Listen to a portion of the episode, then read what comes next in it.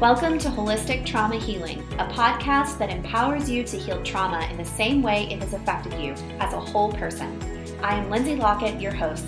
I have discovered a profound path to healing trauma that allows us to move out of the role of victim and into the role of empowered and conscious creator of our best possible reality. I offer hope, healing insights, and practical tips as you get to the root of how trauma has affected every part of your existence and how to weave a new web of life that isn't ruled by the past. This is episode eight. In this episode, I interview therapist Andrew Curbs, and we talk about pain avoidance and acceptance and commitment therapy. We talked about values driven action versus avoidance driven action. We also discussed target fixation and how we very often end up exactly where we don't want to be because of where we're focused. We talk about toxic positivity. We touched on religious trauma as an overlooked type of trauma. And Andrew reveals his miracle question that every person can ask themselves to stay aligned with their values, even in the midst of discomfort. Andrew is a therapist, writer, and social activist, a former evangelical Christian or evangelical, as the hashtag goes. Much of his focus is on religious trauma and the toxic stress that often results from high demand religious environments.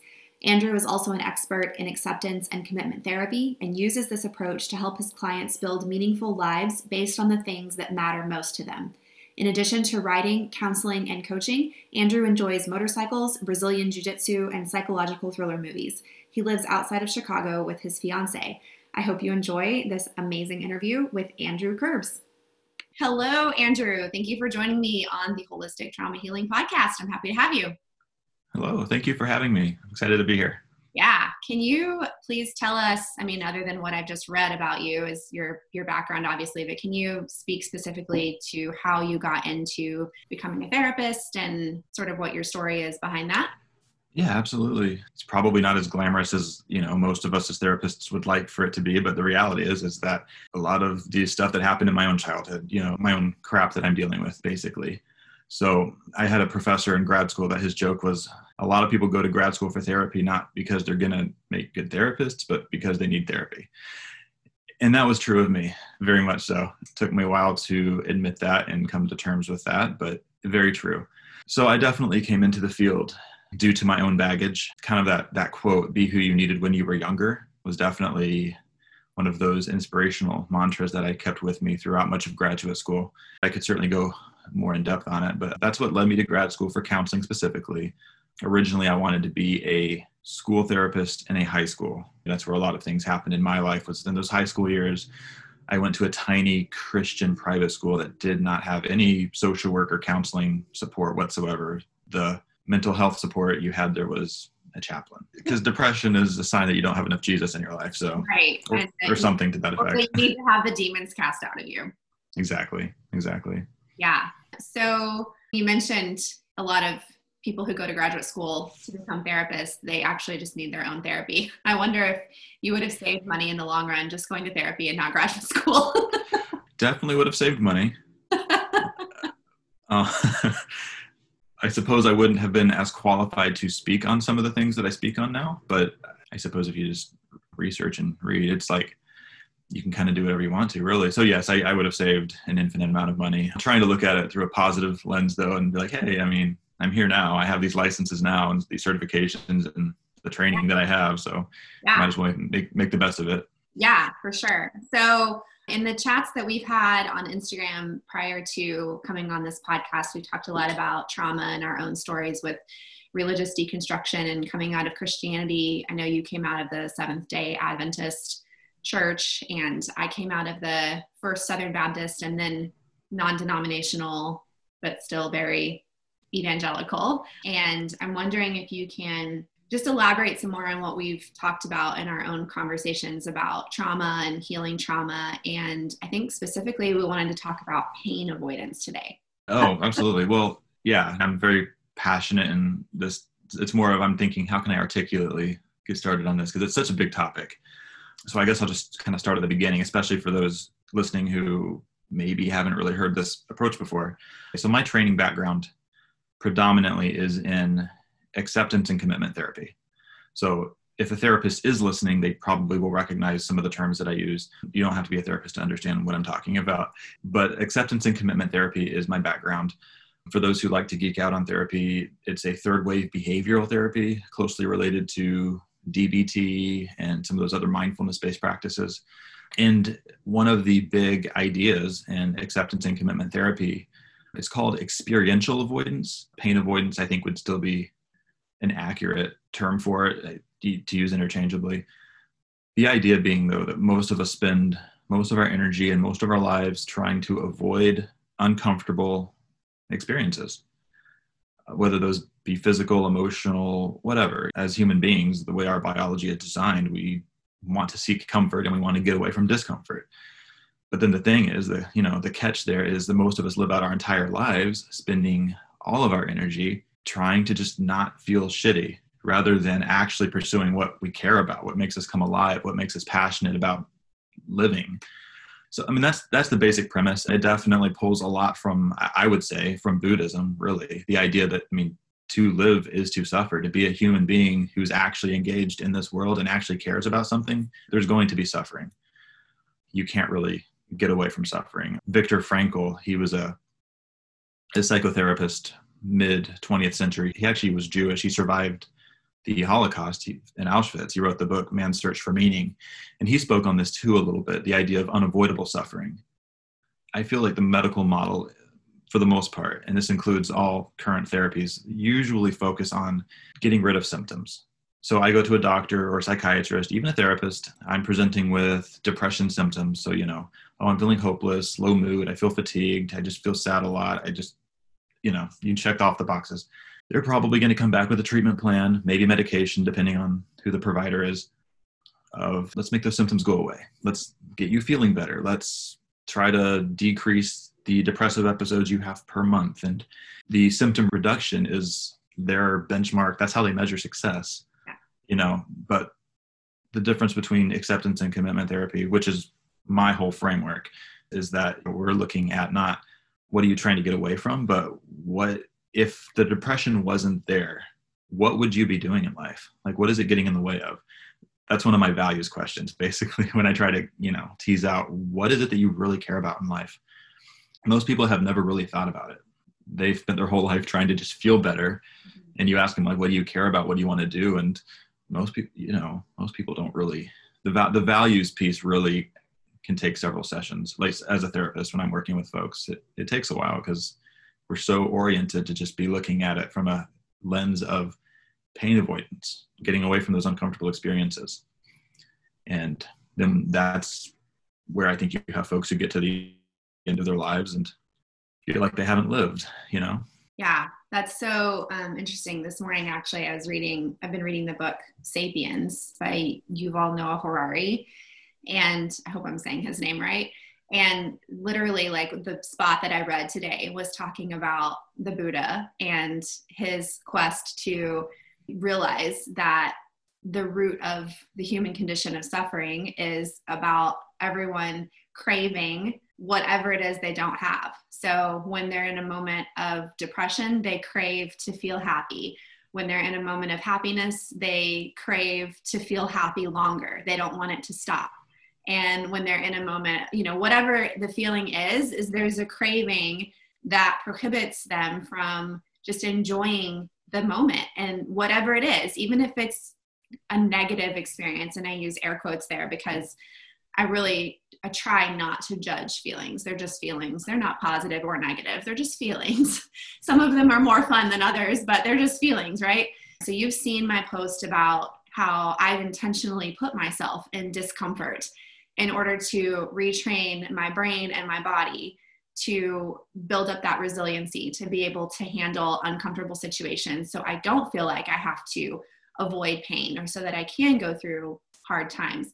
And it's interesting that you mentioned symptom reduction because the episode of the podcast that's going to go live tomorrow is about using psychiatric meds as a tool in your toolbox for trauma healing and how it, they can be a beneficial tool But the hope is that if you're using them with intention, it's I'm going to use these meds as a tool to make it easier while I address the thing that made me need the meds in the first place.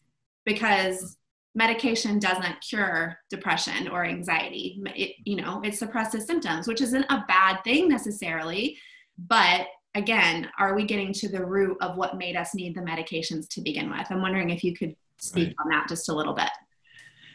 Yeah, it's a very good point. I'm not an anti-medication provider, but with that being said, it's it's really, and I also to speak to what you said about not really feeling like there's good or bad emotions, not judging them. I agree with that too. The way I always look at things, and this includes medication, is asking the question, what's the function of this? In light of what your values are, meaning what are you wanting to do in life? What's this, what are you about? What are you pursuing? And how is this either serving or hindering that in the long run? So what's the function? It's it's not a judgmental, it's very much just a pragmatic looking at how is this serving the life I want to live? is it or is it not mm-hmm. and so i do think that medications are useful and i also think that at times they can be overprescribed and I, I, hate to say become a crutch because I, I don't mean to speak to anybody's specific experience there are some folks certain people with certain you know conditions and things that they are dealing with that they might realistically never be able to function independently of medication and therapy mm-hmm. you know it's a case by case basis but I can certainly say, both in the mental health field as well as just medical field in general, there are a lot of medications that are overprescribed. I mean, for example, one that I know firsthand, I currently I work as a school therapist.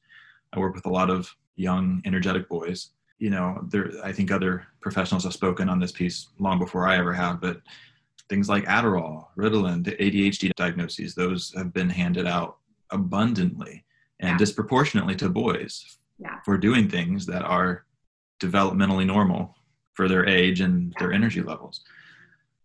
I could probably think of some others, but that's that's the biggest example. I absolutely think that it's it's very easy to get focused on diminishing symptoms, getting rid of symptoms, and that being the measuring post of success in treatment. And all the while, you're not actually addressing why you got there in the first place. You're not really learning how to be comfortable in uncomfortable situations or distress tolerance, as um, DBT therapy would call it. Medications have their place, but they also run the risk of not teaching somebody how to navigate those uncomfortable experiences. They're just taking the edge off of those uncomfortable experiences so you're not completely feeling them. Right. And and with that being said, I guess I should add, I don't think that feeling pain for its own sake, I don't necessarily think there's a virtue in that. So obviously someone's thinking, well, why the hell would I want to feel it? If I can take the edge off of it, wouldn't I? Well, yeah, I mean, I don't blame anybody for feeling that way, but I always tell folks is that pain and joy are basically two sides to the same coin. Yeah. If you're diminishing your ability to feel one, you're diminishing your ability to feel the other. Yeah. And so that's that is the piece that is so pivotal, so important yeah, you can take the edge off of the pain, the depression, the negative stuff, so to speak, that you don't want to feel. Mm-hmm. But you're also taking away from your ability to embrace and feel the joy and the goodness and the happiness and all those other things that you do want, but you're also taking away your ability to feel those. Yeah, because we just want to feel, again, what we have judged to be positive, And that's the happiness and the joy and the fun and all that without realizing that if it was not for pain. We would not know joy if it was not for grief. Like they are two sides of the same coin and all are necessary components of the human existence. I'm wondering if you could, you know, this is going to be complete guessing here, I guess. I'm wondering if you could maybe explain what your thoughts are on like how we have evolved as, you know, humans to want to take a pill to sort of like just turn it off like we don't want to deal with it we just want to turn it off i mean like you know because having the advantage i guess or the luxury of psychiatric medications is a pretty new thing in our existence as humans right? So and i mean of course before we had things like benzos and ssris and stuff you know we've had people who've been using opium and laudanum and you know alcohol. And of course people have been self-medicating for a really long time. But i'm wondering if you could even speaking to those people 200 years ago what do you see as sort of in our evolution why humans seem to be less and less tolerant to pain and discomfort and even trauma yeah i mean that's a good question one of the things that came into my mind when we were first starting to talk about this this piece was I, I had a professor. I have a lot of anecdotes from professors. One of my professors said, you know, as far as like evolutionary biology is concerned, right? Humans are very social creatures, very social creatures. A, a, a lone monkey is a dead monkey was the phrase he always used. Even though being socially outcast or not feeling like you're okay to fit in with a group isn't really a survival issue today. In our DNA, it is a survival issue. Evolutionarily speaking, that is life and death. But more to the issue of why we're less tolerant of uncomfortable experiences now. Mm-hmm. Yeah, I mean, oh gosh, I think there's lots of things that contribute to it. I do think generally just the Western medical model in general has contributed to that a lot. I'm not trying to blame that solely, but it is very much just th- that emphasis on again, like I was saying, just making the symptoms go away. So it's like, oh, you feel bad or you feel this negative type of way. Well, let's make that feeling go away rather than asking what was bringing that up in the first place, for one, and how is it impacting your life? You know, is it getting in the way of other things that matter? Like, which a lot of times it is. Severe depression is can be debilitating, but I feel like a lot, oftentimes the wrong questions are being asked. Even as a therapist, I, I can say personally, I think some of the largest bounds of personal growth and knowledge have come not through the traditional Western means, but have been through like, well, like studying Buddhism, for example, mm-hmm.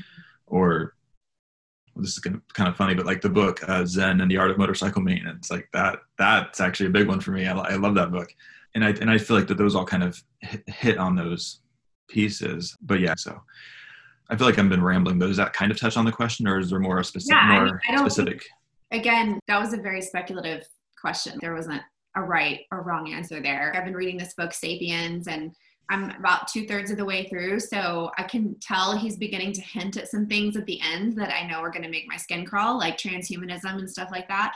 Mm. And the evolution of sapiens. I'm one of those people that I want to read things that challenge my paradigms and that do make me uncomfortable and sit with it, you know, because I wouldn't be where I am today if I hadn't been willing to get uncomfortable with what I believed at the time, which is how I started out as an evangelical pastor's wife. And now I'm no longer an evangelical or an evangelical pastor's wife. So, so yeah, I, I do think that it still goes back to though, putting ourselves in uncomfortable situations because really we don't grow when we're just like comfortable and happy all the time. You know, like mm-hmm. happiness, as great as it is, doesn't really produce a lot of personal development and evolution. It's mm-hmm. like the pain. So, could you talk about that you want to if you want to weave in acceptance and commitment therapy because honestly before i started talking to you i had never heard of acceptance and commitment therapy i had done dbt and cbt with my therapist in addition to emdr emdr was fantastic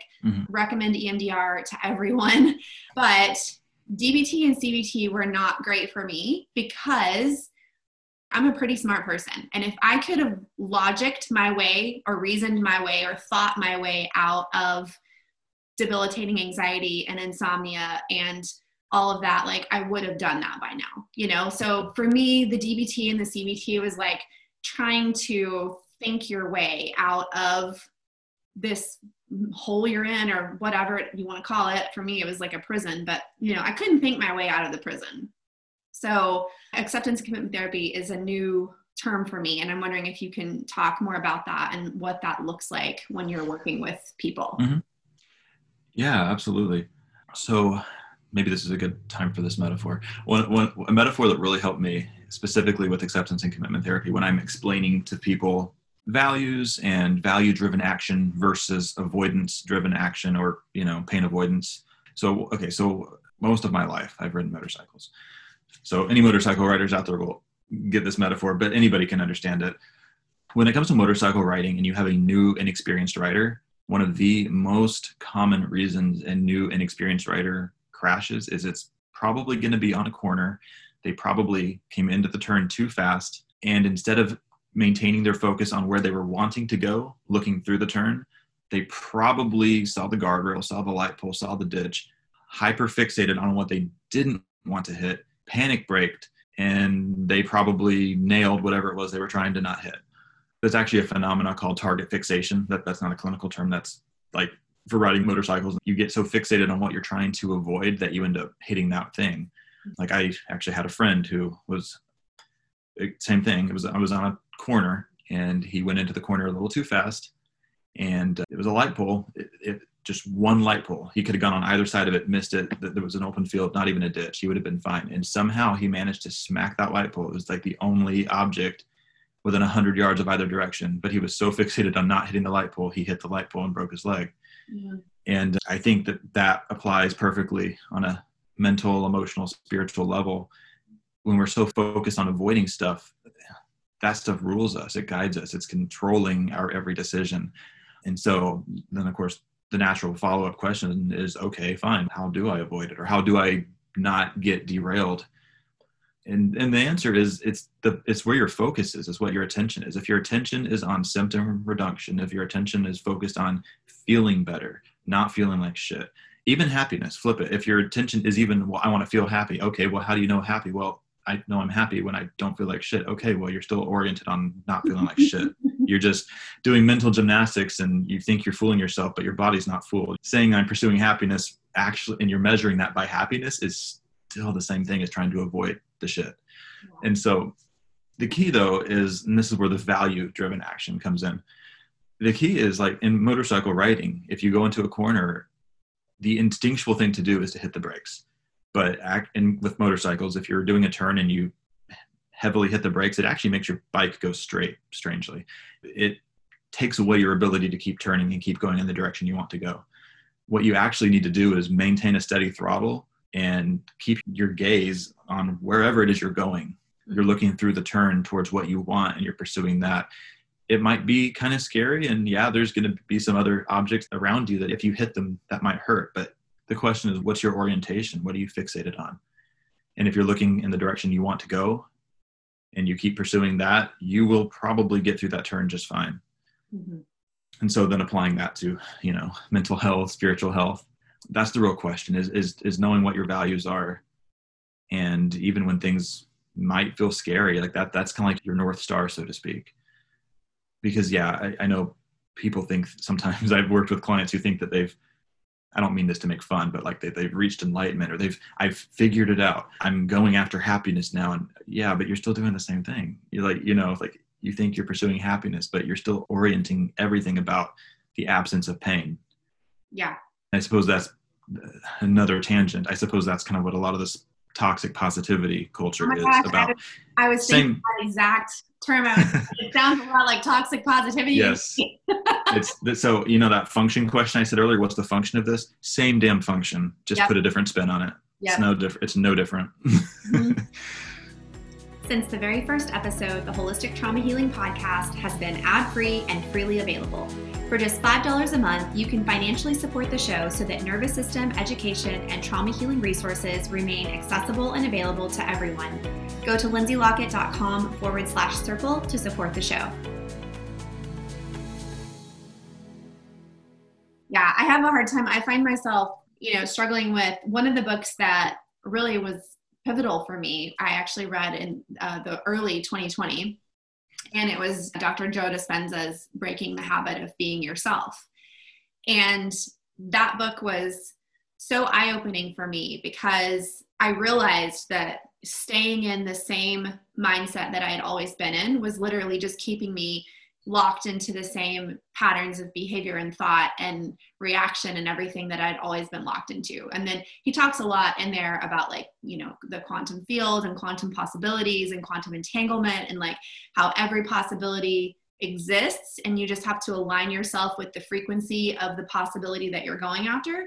And so that really has been transformational for me because as a person who is traumatized, my bent is sort of in a negative direction. Like my nervous system and my life experiences have taught me to expect bad things to happen and to expect that things won't work out because especially in childhood that's what I learned, right?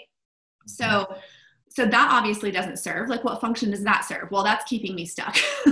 but then on the flip side of that, I found myself sort of going down the toxic positivity route after I read uh, Dr. Dispenza's book because he talks about aligning yourself with the best possible outcome you know, fixating your energy on that, and that's the direction you're going to head.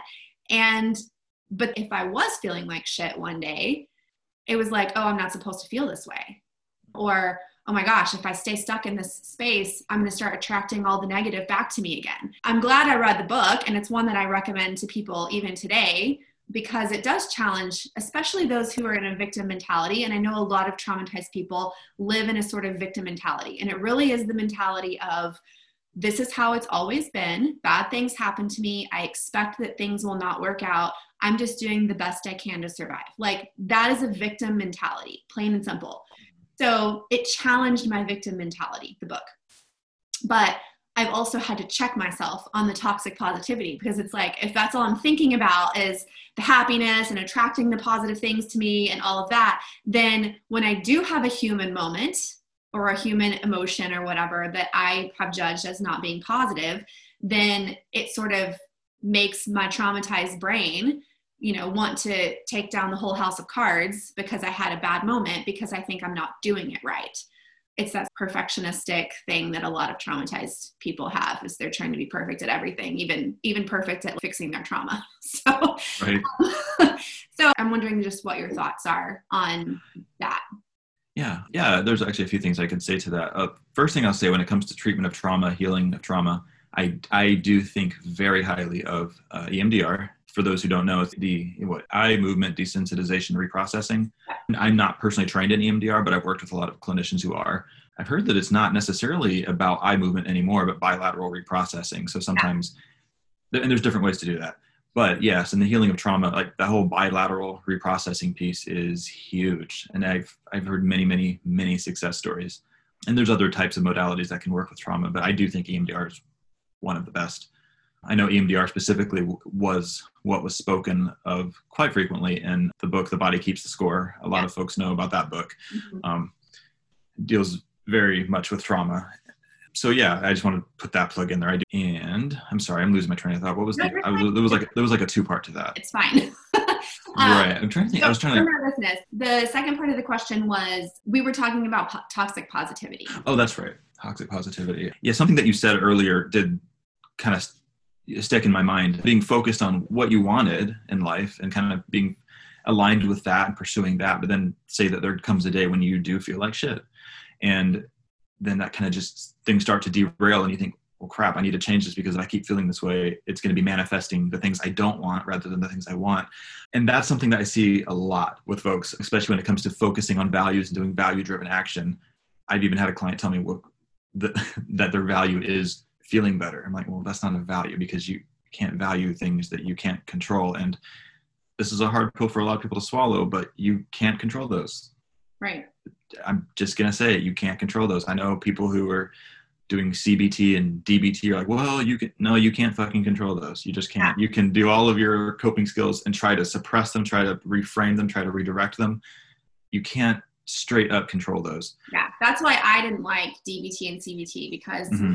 like trying to reason my way or think my way out of something that right. was that I was experiencing anyway, and not again going back to pain avoidance, not being able to just sit with it and just mm-hmm. be with it. I'm wondering if you can just speak more to encouraging people how to sit with pain and how to not avoid it whenever our instinctive reaction is hit the brakes, turn around, distract ourselves, repress, change, modify. Like when that's the nervous system's, you know, the survival brain's response, I'm wondering if you can encourage people how to sit with it.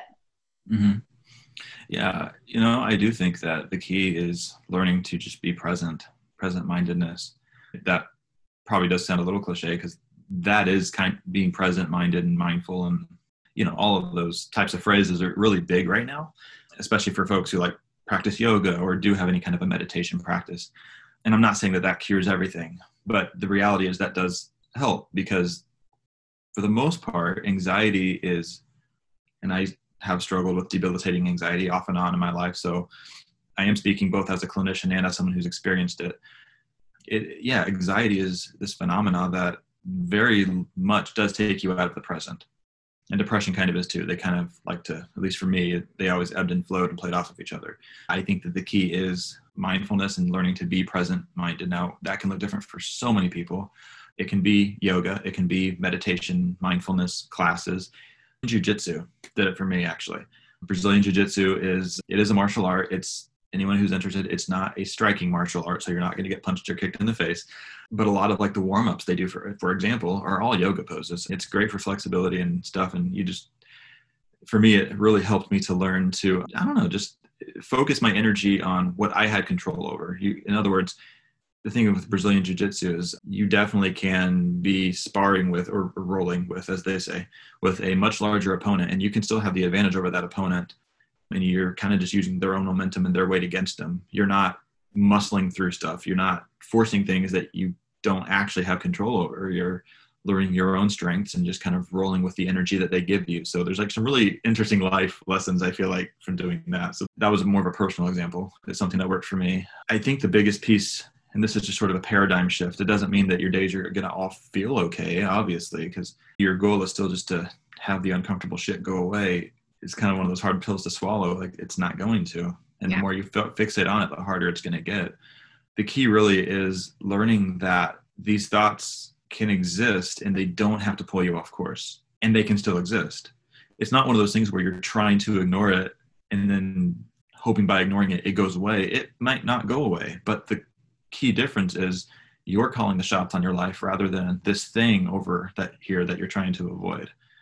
In acceptance and commitment therapy, we'll talk about thoughts being hooked by thoughts. I honestly don't have a practice that teaches you how to stop these thoughts or how to get rid of these thoughts. The key is to just learn that you're not being controlled by them. And acknowledging the negative thoughts is important. So, like if someone's going into a mindfulness practice and their intention and their goal in that mindfulness practice is to get rid of these negative thoughts yeah good fucking luck. You're not you're going to probably intensify them i'm sorry to tell you. Yeah. and i've and i've honestly had some some clients i've worked with that were i don't say this the first session but ones who i knew pretty well that were a little deflated because we would be like six months into working on stuff and they would kind of say something like that and then they would ask me like well what do you think? I'm like do you really want to hear straight i mean exactly what i think? Because i'm like you're, you're being hooked by your thoughts again like your negative thoughts. You're being pulled around by these negative thoughts wherever they take you. If you're not fixated on just getting rid of the uncomfortable stuff, it does actually tend to diminish because you're not focusing on it, because you are focusing on what you want, what you care about. One of the big questions that I always ask people, because a lot of times when we're having the whole conversation of values, a lot of times people do get hung up in the idea that, well, I value feeling better. I value being happy. I, you're valuing things that you can't control though so values are some is a, is a life trajectory that you can't control and so uh, what i then ask them when they're getting hung up in some of those conversations i'll ask them okay so you have a debilitating depression. I hear you. Let's just say hypothetically it didn't exist tomorrow morning. What would you do differently tomorrow? What would you be able to do tomorrow that you're not able to do when the depression is here? And that usually helps switch it because like so like for example like someone might say well, I love writing. I mean, I'm a creator, I'm an artist, I'm a writer, I want to write. If I didn't have this happening tomorrow, I would get up and I might start journaling. I might start working on an outline for that draft of that one project that I want to do, for example. Then they start talking about actually doing things that are value driven rather than, well, I feel like shit, so I'm going to sleep in until noon and then I'm going to do this. And then I'm, you know, and then all these things of trying to feel better or feeling like that they're not able to or allowed to do what they want because they don't feel good. Yeah. You know, it's possible to do the things that you want to do in life and simultaneously not feel good. Right. A lot of people don't want to hear that, I know. But the more you understand that and start moving in that direction, the negative does start to have less of an intense hold on you. But if you're going into it with the ulterior motive of, I want to make these uncomfortable thoughts not have as much power over me, that's the catch 22. Well, it's like that target fixation thing with a motorcycle. If your fixation is to not hit that light pole, and that's all you're focusing on, you're you're probably gonna hit it. I'm sorry, you just are. Yeah. Well, I did an Insta story the other day about growth goes where your energy flows. And if your energy is flowing into avoid, avoid, avoid, don't think about the uncomfortable stuff, suppress it, modify it, change it, guilt myself into not feeling that way, distract myself from it. Like if that's where the energy is going, you're actually still putting energy into the thing that you actually don't want to feel. You're feeding it. I used to think when I was brand new on this journey, my husband has always been, I mean, I hate to use the word ahead, but I mean, really, my husband kind of, his awakenings have happened before mine have. And one of the big things that he's really good at doing is letting go. Like he just is great at letting go and just flowing with life. And me, I'm the exact opposite. I just want to hold on to everything and white knuckle it and control, control, control. And, you know, and I know it's a trauma response. Like he doesn't have the complex childhood trauma that I have. So his nervous system reacts differently than mine does. But whenever I first started this, I thought that if I could just figure out how to let go and accept what is, then that meant it would go away. So I still had the ulterior motive that acceptance equals pain is gone. acceptance equals anxiety is gone. Acceptance equals discomfort is gone. And, you know, it turns out, as you know, it turns out that that's not really actually how it works. Right. but isn't it weird how our minds, yeah. they try to do those mental gymnastics to, again, we're trying to logic and reason our way through something that is not logical or reasonable. Yeah, I've done so much of that in my own life. So I personally relate as well because, yeah, I mean, I have, oh my gosh, quite a background of debilitating depression, anxiety myself. So, like, I have so much empathy for people who continue to struggle with it and just can't quite figure out how it works, I guess, if you want to say it that way. Yeah. yeah. I can't tell you how many like mindfulness practices or, or whatever different types of self-help books that I, you know, eh, these journeys that I embarked upon. And at at the core of it, my goal was to feel a little less shitty. Some of them might have worked better than others, but ultimately, did any of them work? Well, no, because at the end of the day, I'm hyper focused on what I didn't want yeah. rather than what I did want. Yeah. So, for people who may be listening to this and are where you and I have been in the past, which is if I can just figure out how to let go of this and accept it, then it's going to go away or I'm going to try to change it or whatever, and it's going to go away. Whenever I talk about sitting with hard things, being comfortable, being uncomfortable, letting go of control and all that, I inevitably get DMs from people who are like, I just don't think that's possible for me. And it seems like, and I used to be the same way. It was like I was a special case. Like, yeah, that works for you, but it's not going to work for me because I've already tried that my doctor says this. This is my diagnosis, and that's why it won't work for me. And I'm talking about mental health diagnoses as well as physical health things because I, I run into i have a lot of health and wellness background i'm a certified health coach and so i've worked with a lot of people who have chronic illness and chronic pain and autoimmune disease and mm-hmm. a lot of those people i mean you know like you i feel empathy for them but at the same time it's like they're so focused on the pain that they might feel if they go outside for a walk. And they've convinced themselves like well because i have this diagnosis then i get a free pass for going outside for a walk. Even though i'm capable of doing that i'm not going to do it because it might cause me pain and i might flare up for a week or, whatever else you know what i mean? And so there's always this special circumstance of like that might work for everybody else but it's not going to work for me and here's why I'm wondering if you can speak to that sort of mindset and maybe if you've run into that with your clients, how you've dealt with it. Mm-hmm. Yeah, I definitely see that happen quite a bit. Yeah, so acceptance commitment therapy works great with people who have chronic pain and things like that. I have not personally worked with that particular demographic much, but I do know that they've definitely done trials with that particular niche and it actually has been pretty effective. I still feel like at the root of it, and I'm not trying to discount anybody's experience, but usually at the root of it, it's still coming back to I want to feel better. And so this thing that you're suggesting I try to do, okay, I'll do that. Oh, but I don't feel better. So fuck it, it doesn't work. I, I realize it's not as easy as flipping a switch.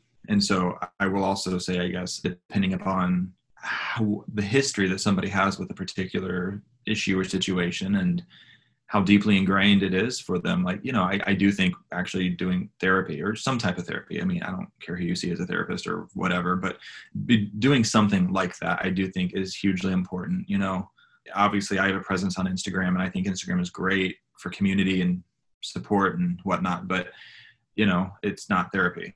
So it's not a replacement for therapy. Uh, self-help books, even the good clinically based ones it's not a replacement for therapy. I'm a therapist, obviously I'm biased, but I do think that that's so so so so important because in my own family, I know people who, you know, that they bounce from one thing to another, like from this cleanse to this diet to this yeah. lifestyle to this self help book. And I'm not saying therapy is the answer when all those other things aren't, but it's like the underlying function of all of those behaviors is I want to feel better. I want to feel better. I want to feel better. I really do feel that the biggest thing is the is the paradigm shift of thinking where learning to really orient yourself after what you want rather than what you're afraid of. Mm-hmm. And I will also add to that a lot of people who have lived their whole lives dealing with depression, chronic pain, anxiety, even more, you know, substantial diagnoses like bipolar or of some of the personality disorders. Like I know borderline gets overdiagnosed a lot, but I do think working with a therapist can help a lot with teasing out what you do actually care about because when you have been so focused on just survival it, it's hard to break out of that on your own. And that's not a moral failure. If you've never known anything different, I, I can't really blame you for not knowing how to, you know, change a life trajectory. Like, why, why would you know how to do that? But I do think that the therapy piece is super important. You know, it's the idea that you can do something that matters to you and you can do it with the presence of discomfort. Perfectionism and procrastination is part of this. A lot of us, we don't want to start on whatever it is that we're putting off until we feel better, until we're happy, until we're at that certain place where we feel like we can handle it. And the thing that he pointed out, he's like, you know, your mind is telling you that you, there's these thoughts that you're having that you're being hooked by. And part of, you know, a simple example, like tell yourself that I cannot lift my arms. And you say it, you say it, you say it. But then towards the end, you're still saying, I, I can't lift my arms as you're lifting your arms and you know it's a silly example maybe but the reality is like that's it's the same idea. Your mind is telling you you can't do something and it can be telling you that as you're actually doing it. Yeah. Point being you don't have to wait for those thoughts to not be there to do the thing. Yeah. You can still do the thing even if it's imperfectly. That's fine. Because i know like with procrastination and perfectionism I'm, I'm a perfectionist, so right. you know I don't want I don't want to do the thing until I can do it perfectly. It's like right. okay, well that's that's just a form of anxiety. You, you, it's not that you don't want to do the thing, you just don't want to fuck up the thing and then feel shame for it. Right. You're just avoiding shame. That's all you're doing. yeah. yeah, so that can help people. You know, even that practical example of like lifting your arms as you're telling yourself, "I can't lift my arms." If somebody were to start doing that, could they not, even with a silly thing like that, could they not begin to retrain their brain that they can do the things that they think they can't do. Mm-hmm. And then that takes them out of victim and into empowered conscious creator of a new reality. Yeah, and I think so. I just use the example of raising your arms. You could insert any behavior. Yeah. I think that that could work. Yeah. I know one of your big passions is talking about religious deconstruction and religious trauma. So I don't want to have this interview end without us at least getting into a little bit of that. I'm curious if you can share your perspective on religious trauma and pain avoidance and acceptance and commitment therapy and how those go together. Yeah, so religious trauma, I think that it's an often overlooked type of trauma. Clinical professionals maybe either they don't recognize it or they don't view it as being a legitimate form of trauma. I mean, there's many reasons for this. A couple of the reasons. For one, when you actually go by the DSM-5 is the Diagnostic and Statistical Manual for Mental Health Illness. I mean, it's kind of like the Bible of all things mental health diagnoses, and it does kind of have a fairly rigid definition of trauma. It's not the only definition of trauma in the world, but it's the one that you know insurance panels care about. Mm-hmm. There's a lot of varying opinions of well, what is actually trauma. There's some people that they think if you don't actually have a PTSD diagnosis, you don't have trauma, which is complete bullshit. That's not accurate at all. That's just a particular manifestation of certain types of symptoms that, yes, are caused by trauma, but just because you have trauma doesn't mean you're going to have a PTSD diagnosis. You can have tons of other diagnoses or no diagnosis at all. The thing with religious trauma is it's predominantly psychological, it's mental, it's emotional, spiritual, so even things like the ACE questionnaire, the ACE questionnaire is that questionnaire for adverse childhood events or adverse childhood experiences. It's a very commonly used trauma questionnaire. And oftentimes you can have substantial religious trauma and score a zero or maybe a one yeah. on the ACE questionnaire. And so on paper, clinically, it looks like, oh, well, this person's not really gone through too much. They're, they're probably okay. Yeah. And yet you have still gone through religious trauma and are still exhibiting symptoms that are consistent with maybe a PTSD diagnosis or something else. Point being, you still have some real negative ways that that is impacting your life, and yet it's not popping up on some of these clinical diagnostic tools. And so I think there's a lot of therapists and licensed clinicians who, unless they've lived it themselves, they're kind of like, eh, that's, yeah, that might have sucked, but I don't really see, that's not really trauma. That's kind of like just, I don't know, some anxiety and maybe uh, some issues with your parents. I don't know. Yeah. I think too, though, I mean, at least in my experience, only recently has it come to the surface that religion is harmful. For the past 6,000 years, religion was seen as a good thing because, especially Christianity, because it gave you something to put your trust and hope in outside of yourself. But at the same time, like, I remember doing an adverse childhood experiences questionnaire, and I don't remember a single religious question being asked on that. There's, there's not one. No. There's not one. So, okay.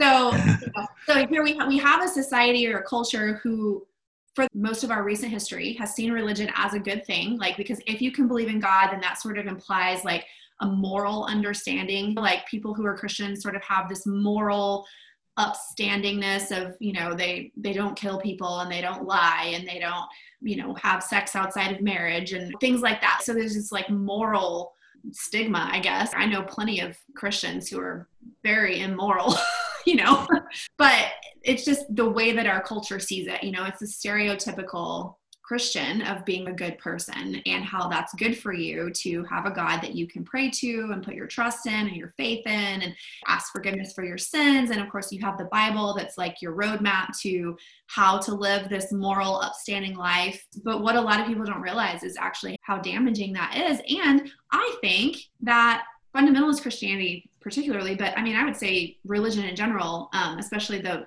you know, the big major ones like Judaism and Islam and, and Christianity, I think there's a huge amount of pain avoidance in like oh, they, yeah. they teach it as a, it's like a doctrine, I feel like, like it's an unspoken doctrine. I'm wondering if you can elaborate on that a little bit more, if you, if you've seen that for yourself.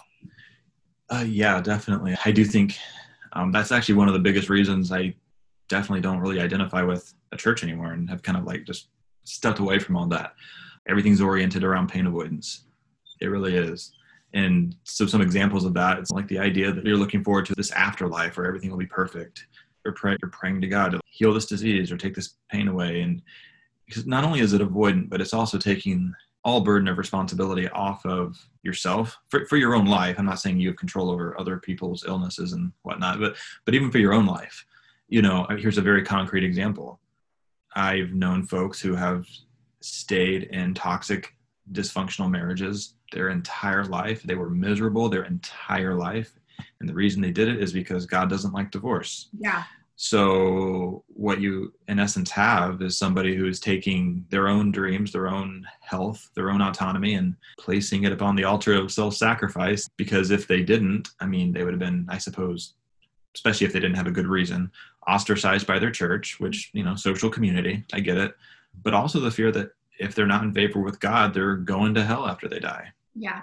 You know, so it's very much, again, pain avoidance, even in the afterlife. So, yeah, I do very much feel that most of religion, especially evangelical Christianity, which of course is what I'm most familiar with, yeah. I, I do think it's almost completely oriented around pain avoidance. Yeah. Okay, Andrew, last question for you. What are three practical, in the moment tips you could give someone who's struggling with feeling the hard things, struggling with being comfortable, being uncomfortable, and lets their fluxing emotions run the show? How would you help them to, in that moment, identify it, sit with it, you know, whatever? How would you help them do that? Yeah, I think one of the primary pieces that I spend a lot of time working on with with clients or other people who ask me that type of question is just reminding them of the idea that it well, it's okay for this thing, this thought, this feeling, this emotion, it's okay for it to exist and you can still be okay with it existing. I know a lot of times people will equate the progress they're making with how often or how infrequently they feel these things. And that's the one big thing I'm always redirecting. Just because you're feeling this thought creeping up in the back of your mind is not evidence of your journey not working. In fact, I would say the opposite. The fact that you're aware of it at all and you're sitting here identifying it and exploring it is evidence to the contrary. It's evidence that what you're doing, what you're working on, it is working because you noticed it before you were pulled way off of center, you know? And just reminding them of that. You can be doing, people often will use the phrase doing the work. You can be doing the work and feel like shit, but still be doing the work and doing it exactly how you need to be. I think that oftentimes we, we do, we get so focused on making the bad go away that we're losing sight of what it is we actually want, what we care about. The question, again, like kind of that miracle question, is what I always use to help reorient people to the focus on values. And, and that miracle question is if you were to wake up tomorrow and all of this negative shit was just magically gone, it didn't exist in your life, what would you be doing? like what would you be doing? What is it what is your depression getting in the way of today? What is your anxiety not letting you accomplish that? That's like your dream in life. That's what you would love more than anything to be in life but your anxiety is not letting you do it. That kind of miracle question is kind of a good reframe that helps people then actually tap into what their values are. And then the other one is i really think that just working with somebody therapist of course is you know i again i know that's not in the moment but i do think that a lot of folks try to do this alone. They try to go out on their own and with self-help books, with Instagram pages. And, and, and, it's hard because if you if you're not working with a, like some kind of a professional again a therapist is what comes to mind because i'm a therapist. It doesn't have to be a therapist. It can literally just be a mentor someone who's walked this path. I don't care. Like just somebody. Having that additional support having that accountability having that sounding wall that confidant. I really think that's huge because you know I, I think that addiction i think mental illness i think all of these things thrive in isolation and in secrecy. And maybe no one's deliberately keeping it secret but you get what i'm saying. Like that, that isolation piece that's big. And if we can eliminate that i think that that's a big piece of that struggle. Yeah totally well thank you so much for sharing all this today i'm really happy that you joined can you tell people where they can find you yeah, absolutely. So at the moment, I am on. I'm only on Instagram. That'll be changing soon, hopefully. But at the moment, I'm on Instagram. My um, tag is at deconstruct underscore everything. So deconstruct everything, and that's where I'm at currently. So nice. With more to come in the future. Yes, much more to come. That's exciting. Well, I plan on having you back to talk about religious trauma more because I know that that's a passion of yours and certainly is a passion of mine. So we'll talk more about that in the future. But thank you so much for joining, and I look forward to talking to you again soon. Thank you for having me. All right. Wasn't that such an insightful interview? I really hope you glean a lot from what Andrew shared today and that it helps you in your own personal journey of learning to sit with discomfort and not live your life trying to avoid pain. Something for all of us to think about. You can find the links to the books that Andrew and I talked about, as well as how to follow him on Instagram in the show notes of the podcast. Show notes are at lindsaylockett.com forward slash podcast. And as always, you can find me on Instagram at I am Lindsay Lockett.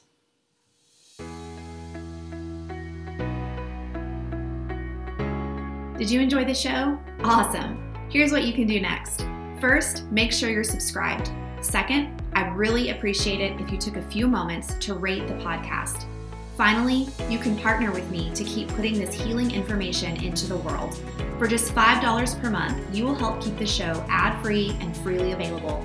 If you want to go deeper and connect with me and other trauma healers in community, I invite you to join the Trauma Healers Circle. This community is where the magic happens. You get access to bonus podcast episodes, monthly Zoom calls, and most importantly, you'll find your people. Go to lindsaylockett.com forward slash circle to join.